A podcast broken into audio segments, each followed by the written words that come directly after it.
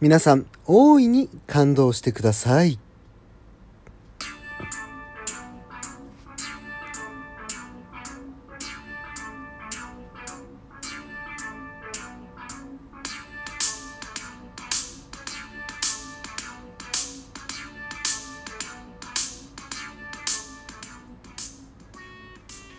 はい、ビュートです。どうぞよろしくお願いいたします。今回はですね、お便りがまず届いておりますので、お便りのご紹介からいきたいと思います。ラジオネーム、わずさん。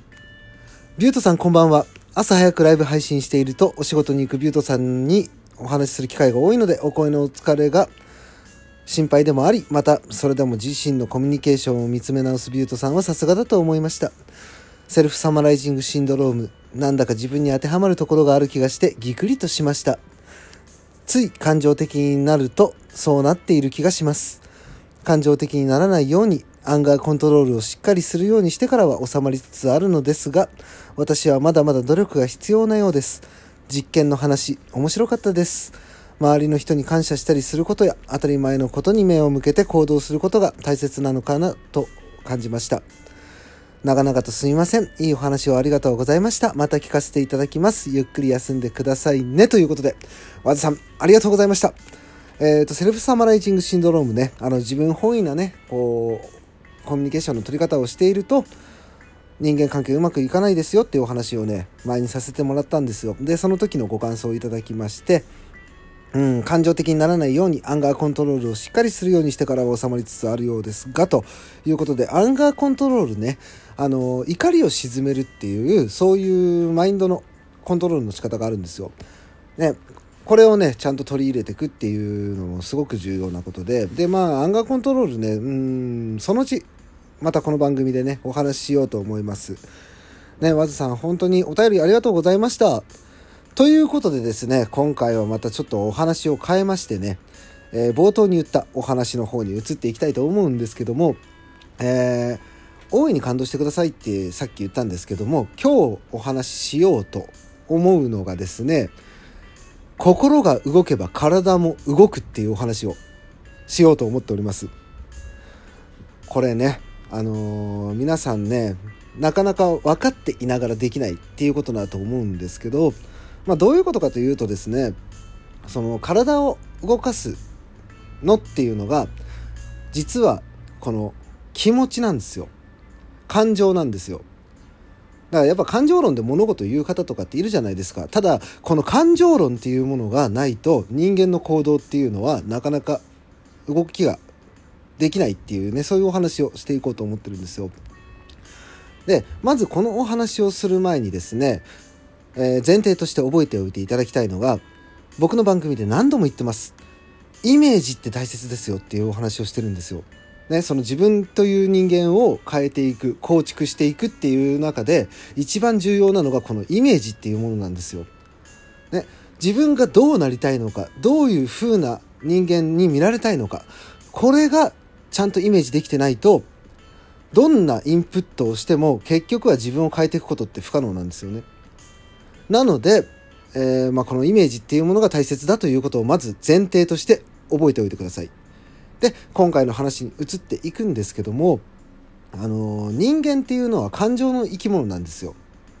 ね。まずこれをお話しするにあたって、これも僕の番組では何度も言ってます。一度ね、脳の動きっていうものを再確認していきましょう。ね。まず脳っていうものの判断はですね、ね、その脳が物事を捉えてから行動に移るまで、ね、これを一度整理して考えるんですけどもまず何かの出来事が起きます。その何かの出来事っていうものを脳が事実として捉えるんですよね。でその事実に対して何かしらの解釈をつけてね、その解釈から感情っていうものが生まれてその後に行動っていうのがこれが脳の一連の流れなんですよ行動するまでのね。でこの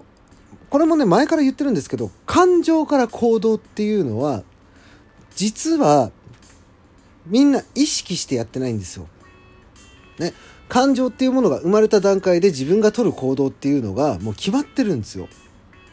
ね、なのでこの解釈っていうものを変えることによってその行動も変わってきますよっていう話をね、まあ、以前どこかで撮ったと思うんであのこの辺のお話はその以前のトークを聞いてみてください。ね、でこれね、えー、感情と、えー、行動っていうものがこの動きっていうのは変えられないっていうお話をねその時もしたんですけどこれ実際問題そうでついカッとなって人殴っちゃったりとか、えー、悪口言っちゃったりとかっていうことって結構あるじゃないですか。もう感情的になってもねこのバカ野郎とかね言ってみたりとか。ね、そういうことってあるじゃないですか。実はこれって、まあ、解釈っていうものが、えー、インプット不足なもので、えー、判断材料がないんですよ。判断材料が足りてないからこそその感情っていうものが負の方に働いてしまうっていう現象が起きてそのまま、えー、行動に移るようなねことになってるわけですよ。でですねこっからなんですよ重要なのは。ね心が動けば体が動くって僕さっきこのトークテーマでお話しすると言いましたよね。で実はこれってまあ今の脳の図式を見てもらって分かる通りに感情っていうものが高ぶれば高ぶるほど行動って移しやすいんですよ。こういうことありませんか？例えば、えー、恋愛映画を見ていた時に急に恋愛をものすごくしたくなったりとかねはたまた、えー、音楽を聴いてる時にあこの音楽いいなと思って自分も音楽やってみたいなって思ったりとか。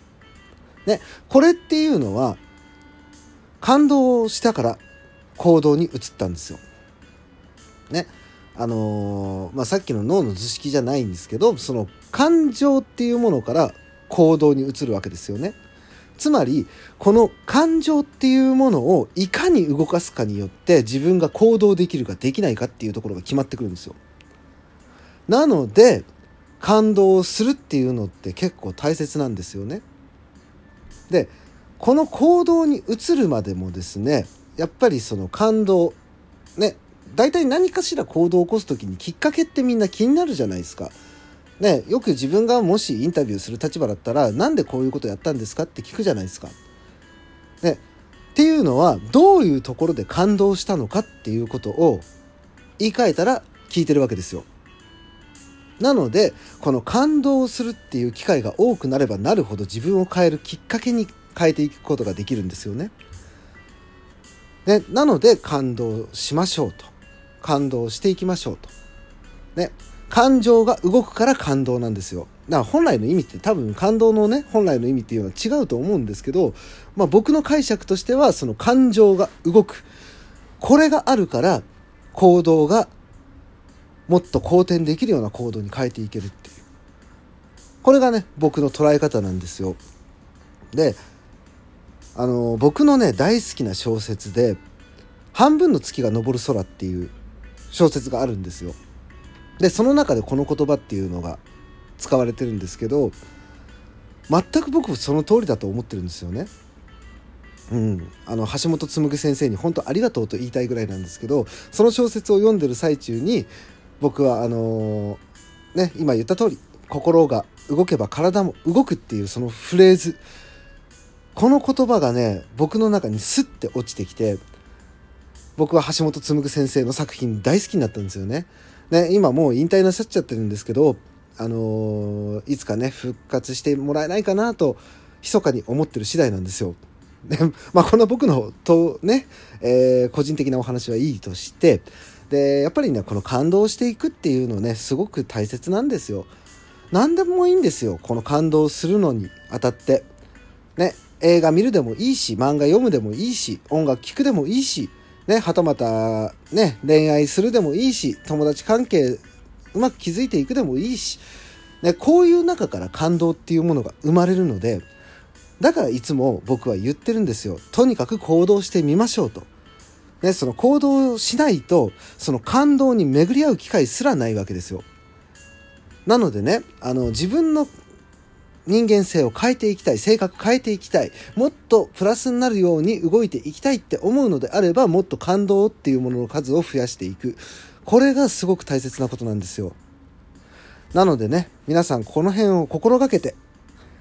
生活してみてはいかがでしょうか？というのが今回のお話でした。ラジオトークのクリップいいねネギそして Twitter のフォローあと番組のご意見ご感想などよろしくお願いいたします。